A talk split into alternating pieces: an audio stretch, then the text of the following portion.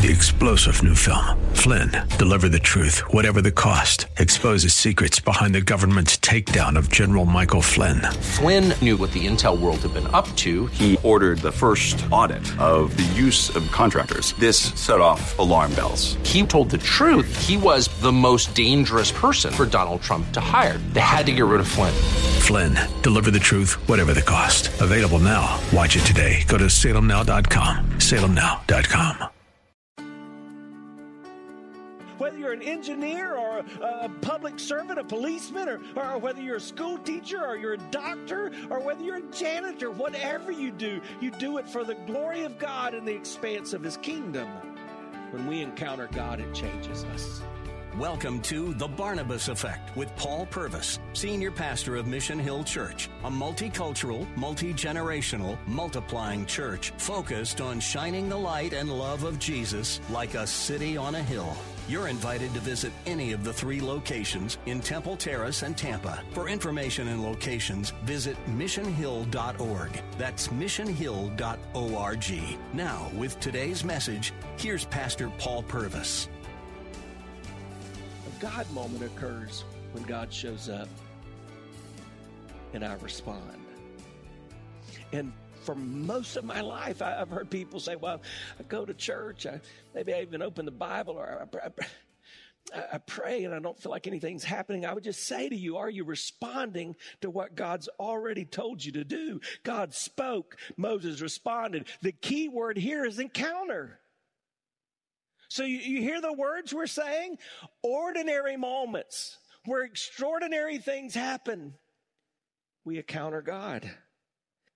God exposes ordinary people to extraordinary things when they encounter Him. So you've got to ask do people still encounter God today?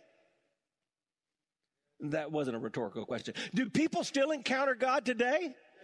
Yes, they do. We can hear God. There are still God moments. God still speaks. Is it a burning bush? No. That was a one time event Uh, unless you're Moses in the wilderness of Midian on Mount Horeb, Mount Sinai, your moment's probably not going to be a, a, a, burning bush. But God speaks. In fact, listen to how he speaks. Hebrews chapter 1. Long ago, at many times and in many ways, God spoke to our fathers by the prophets. But in, in these last days, he has spoken to us. How has he spoken to us? through his son. Who's his son? That's the first time for this year, right? But I just want to remind you when you're in church and I ask a question, if you don't know the answer, there's a good chance you can just say, that's right. So he's talking about Jesus, the living word of God. Now, after the death, the burial, the resurrection, we have not only the living word of God, we have the written word of God. So how does God speak to us? He speaks to us through our relationship with his son and through the written word of God. Hebrews 12 25 says, See that you do not refuse him who is speaking. So, how do we hear from God? I just want to remind you of a reference that's now many years old. It's a book or a study that was written by Henry Blackaby and a guy named Claude King. It's called Experiencing God. I, could not recommend this to you more highly. In this book, they remind us that God speaks to us primarily in four ways. Number one, through the Bible. Number two, through prayer, because we talk and listen to God. Number three, through the circumstances of our life. And number four, through His church. So when we come to his church and we hear teaching or we seek wise counsel, God speaks. But they make a statement that I want to challenge you with today. And so I want you to see this. Here's what Henry Blackaby says. If the Christian does not know how God is speaking, he's in trouble at the very heart of his Christian life. And so, as a follower of Christ, if you're here today, if you're listening and profess to be a follower of Christ, what you've got to understand is if you're going through life saying, I just don't hear from God, I, I don't hear God speaking to me, we don't have the problem of 400 years of silence because we've got His Word. You want to hear God speak, all you've got to do is open His Word. Early this morning, I got into God's Word. I did like many of you. I'm going through a read the Bible through in a year plan. I read my portion of that, and then I read some from the Psalms, and then I read another chapter of Proverbs, and God speaks to me in those moments. And some of those verses I've read many times for much of my life, but every time I read them, God speaks. God speaks through His Word. So, as I often say, you want to hear God speak out loud? Just read the Bible out loud. But if you're at a place where you're saying, I don't hear what God's saying, I don't know what He wants me to do, I assure you the problem is not from Him. And you need to begin to say, What's going on? They point out four things about God speaking from Scripture. They say when God spoke, it was usually unique. So you've got to push aside thinking that God's going to speak to me like He spoke to another person I know. Secondly, when God spoke, the person knew it was God speaking. So God's not going to tell you something that now we have inconsistent with His Word. If a gentleman comes to me and says, God has told me I need to leave my wife and marry this other woman, I'm going to say, that is not God. It's inconsistent with His Word. You've got to know if it's God or if it's bad pizza speaking, and that was bad pizza. When God spoke, the person also knew what God had said. Because when God spoke, the person had encountered God. I just want to remind you how Jesus spoke into this conversation. In John 8, this is what he says Whoever is of God hears the words of God. And the reason you do not hear them is that you are not of God. The problem's not with him. Jesus said, My sheep hear my voice, and I know them, and they follow me. So these God moments, say God moments. These God moments are an essential part of the Christian experience. Thankfully, God exposes ordinary people to extraordinary things when they encounter God. So, when's the last time you've had a God moment? Let's continue. We've got a few more verses we need to get through. Verse 5 Then he said, Do not come near Take your sandals off your feet, for the place on which you're standing is holy ground. Now, this is one of the more familiar passages in Scripture. Moses is before the bush. He's figured out, whoa, this is not ordinary, it's extraordinary. God speaks. Moses is like, here I am. And then he says, hold up, buddy. Take your shoes off. This is a holy place. Say holy. Why was it holy? It's holy because God was there. It's not the location you're in that makes a place holy, it's who is present. And if you're a follower of Christ, I would just remind you the principle is as the Holy Spirit of God has indwelled you. So some of you, one of the things you need to do today is confess and ask forgiveness because you are taking a holy God into some unholy places. So he says, uh, Moses, take your shoes off. Why? This is easy. Sometimes we see things in scripture and we don't understand them. This is easy. Why? Because his feet were dirty. He was just wearing sandals. I mean, he had who knows what dirt, mud, ash now from the bush, mess, all kind of stuff. And, and God says, No, you are dirty. And in this moment, you need to understand that. You need to get low. So take off that little thin piece of leather because anything that is separating you from being low is putting you too high. Say holy. holy. Means different. It means God is not like us. It means separate. What was he separated? He was separated from sin. He was separated to God. All he's doing is changing his perspective. He's teaching Moses about who he is, and, and he's teaching Moses about who he is. It's kind of like we learn in Isaiah. Remember when Isaiah encounters God? He says, I saw the Lord, and the Lord was what? High and lifted up. And me, I thought, woe is me, for I am undone. What's the principle? God high, Isaiah low. God high, Moses ho- low. God high, me low. That's a perspective. So let's dig deeper. Verse 6, it says, He says, I'm the God of your father, the God of Abraham, the Isaac, and the God of Jacob. And Moses hid his face, for he was afraid to look at God. Now he's getting it. He's understanding. What do we know about God from these verses? He's like that bush, he's like a consuming fire. Listen to what it says in Exodus 24. Moses' later encounter in verse 17. It says, Now the appearance of the glory of the Lord was like a devouring fire on the top of the mountain in the sight of the people of Israel. Writer of Hebrews talks about this in Hebrews chapter 12 and verse 28. Therefore, let us be grateful for receiving a kingdom that cannot be shaken. Thus, let us offer to God acceptable worship with reverence and awe. For our God is a, say this, consuming fire. God is different from us, but he's not unapproachable. So, yeah, we do see the transcendence of God. That's a theological term. That means he's above us, he's different from us, but we see the immanence of God. That means he's present with us, he's among us. He's the with us God, right? He's Emmanuel, which means God with us. Hi, I'm Paul Purvis, the lead pastor of Mission Hill Church right here in Tampa Bay. Thanks for taking the time to listen to today's The Barnabas Effect. It's a ministry intended to encourage, equip, and empower you.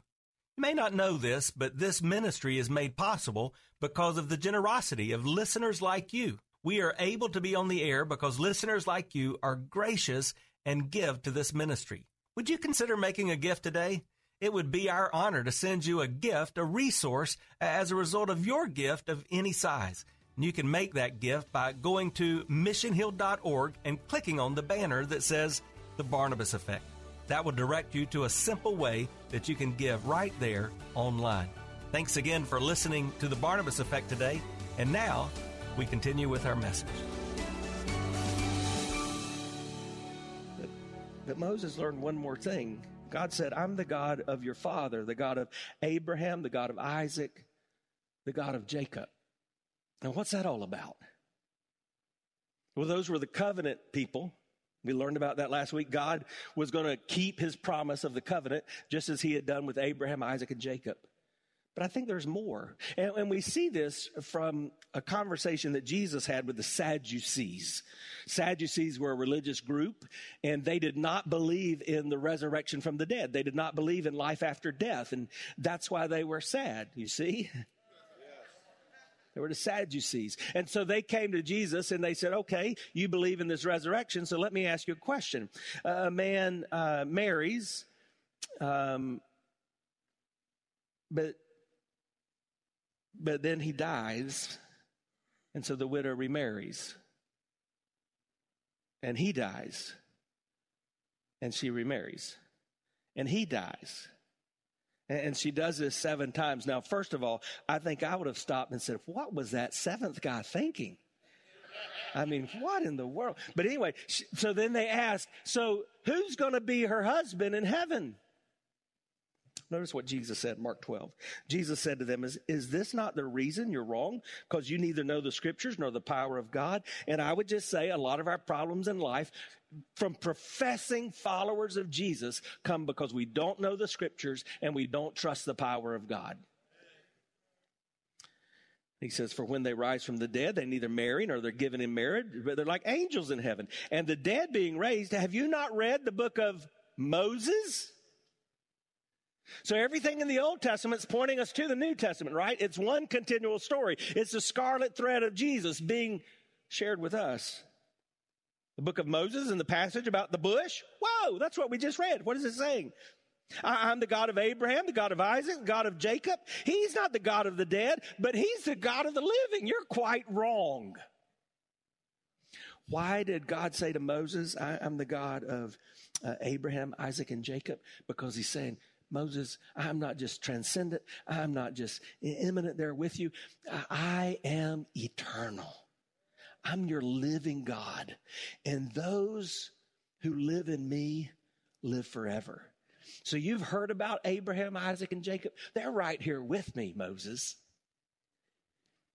And I'll be with you in the same way. And you know, I've, I've been through a crazy year. And there's not hardly a day that goes by that I don't try to pick up my cell phone and think about calling my dad. I, I, miss him so much. But when I read this passage from Jesus, I'm so thankful. Maybe this will encourage some of you. You know what that means? That loved one that you lost who walked with God, who followed Jesus, they're not gone. We know right where they are. They're living with him. And when you follow him, one day you'll see them again by the grace of God. God's a living God. We see him forever. So, what difference does this make? What happens for uh, with us when we encounter God? When we encounter God, it changes us. And so you're going to begin to see some things take place. It not just changes our perspective, it changes what we do. If you are a follower of Jesus Christ and it's not changed what you do, something is wrong. It changes our habit. It changes our discipline. It changes our financial stewardship. It changes how we think about things, our, our occupation. Uh, our occupation is not our vocation, it's just an avocation. An avocation is like a, a minor occupation. Our vocation is to do what God wants us to do. Whether we're, as the old preachers would say, a butcher, a baker, a candlestick maker, whether you're an engineer or a, a public servant, a policeman, or, or whether you're a school teacher or you're a doctor or whether you're a janitor, whatever you do, you do it for the glory of God and the expanse of his kingdom. So that's what begins to happen here. Look at verse 7. Then the Lord said, I've surely seen the affliction of my people who are in Egypt. I've heard their cry because of their taskmasters. I know their suffering. I've come down to deliver them out of the hand of the Egyptians, to bring them out of that land to a good and broad land, a land flowing with milk and honey. Now, let's stop there because, again, if you've grown up in church, you've heard that. But it's kind of weird, isn't it? Because when we think about life, we just, oh, if I could just only have some more milk and some more honey. What was that about? Re- remember, these people, they were in the habit uh, of just consuming what they had for the day. They didn't live in abundance. That's why Joseph's role uh, 400 years earlier was so important. Joseph's role was so important because he helped the people develop a storehouse. So they had excess. But these were not people who were used to abundance. And God was saying, Moses, I'm about to do something, and I'm about to do something in great abundance. In fact, this is a big land. It's so big, it's got a lot of people. It's got uh, Canaanites and Hittites and Amorites and Parasites and Hivites and Jebusites and Mosquitobites. And it's all these kinds of people. Some of you are not paying attention Hey, in this land. And now behold, the cry of the people of Israel has come to me, and I've seen the oppression. So he's moving from his perspective to his purpose. When, when I encounter God, I've under my perspectives change, but then I want to get in on what God's purpose is. I live for his glory, not for my story. And, and so God does something very similar to chapter two, right? He says, I saw, I heard, I understood, but then he adds something. I've come down. I've showed up. So before we just heard him say, I've heard, I saw, I remembered, and I know. Now he's saying, but I'm coming down. So hear me. Just remember what we learned. God sees you. God hears you. God knows what you're going through and God will deliver you. When you are trusting in Him, when you encounter Him, this moment is never the end. It's never all there is. There's always more to come. How's He delivering? He's delivering from slavery and He's delivering to abundance. Now, does that sound familiar? Yes, it sounds familiar because that's what Jesus does. He picks us up from this bondage life that is controlled by sin and he promises an abundant life. Remember John 10 10? Jesus said, The thief comes only to steal and kill and destroy, but I have come that they might have life and have it abundantly. That's who he is. Moses' perspective has changed. God's purpose has been explained. And now he sees God's plan. Now, this is where it gets interesting for you. Say this say, I want a God moment. Here's how you tap into a God moment. Verse 10 Come. That's a command, by the way. Come, I will send you to Pharaoh, that you will bring my people, the children of Israel, out of Egypt. Now, next week, we're, we're going to talk about how Moses really responded in the moment to this. But I want you to understand something about God's plan. God's plan was Moses. Now that you know who I am, now that you know who you are, now that you know what I'm going to do, let me tell you how I'm going to do it. Now that you've got the right perspective, now that you understand my purpose, let me under, let me help you see my plan. Now that you've been delivered, now that you've been developed, let me help you see your destiny. What's my plan, Moses? My plan is you. Moses, I saved you to send you. Now, listen to this. If you are a follower of Jesus Christ, God saved you to send you.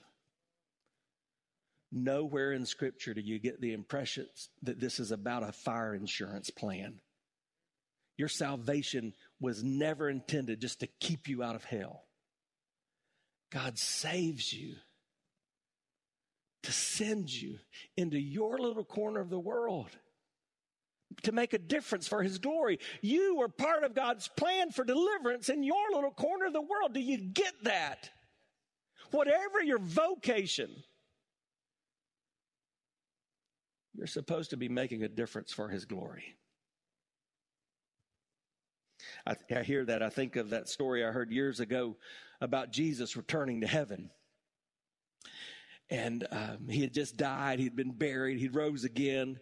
He he raised up there in the first chapter of Acts, ascending into heaven. And boy, can't you imagine? It was just a big celebration when he got there. All the angels were throwing him a party. Welcome back, man! That was awesome. That's great. You you showed the world how to be saved. Hey, we love the disciples, all those that are following you. That's all. How's everybody else going to hear uh, uh, Jesus? How's how's the the rest of the world going to hear about this? And Jesus says, uh, they're going to tell them. And the angels say, that, that's your plan? Those people, they're going to, they're to tell others? And Jesus says, yeah, that's plan. And they say, what's plan B? because it seems kind of crazy, doesn't it? But there is no plan B. It's you. It's me. It is me, but it's not just me. It's not just the people who are vocational ministers. It's people like you saved to be sent into your little corner of the world because God uses imperfect people to accomplish his perfect will. Well, before I pray, let me just sum this up because we've been talking about a God moment. I want you to understand this. Your name's not Moses, but God wants you to encounter him. He pursues you in a personal way. And if you're not having God moments in your life, it's not on him. He wants you to encounter him. And when you encounter God, it always leads to a better future. When, when you encounter God, you walk away from that different, and you really can say, the best is yet to come. I hear that phrase used a lot, and for a lot of people, it's just not true. The best is not yet to come for them. If you don't have a relationship with God, your best is not yet to come until you have a relationship with Him. Then you can say that. Then I can talk about heaven. Because on this side of heaven, things may be difficult, but I've always got a better future when I've encountered God. But those true God moments, they only come when I respond to what God is doing. You've been listening to The Barnabas Effect with Pastor Paul Purvis. The Barnabas Effect is here to provide listeners like you with biblical truth and spiritual encouragement but it can't be done without your financial support. Go to missionhill.org and click on the Give tab. Your financial support helps us reach those seeking truth about God and themselves. Thank you for giving at missionhill.org. And join us weekdays at 9 a.m. for the Barnabas Effect with Pastor Paul Purvis on Faith Talk AM 570 and 910.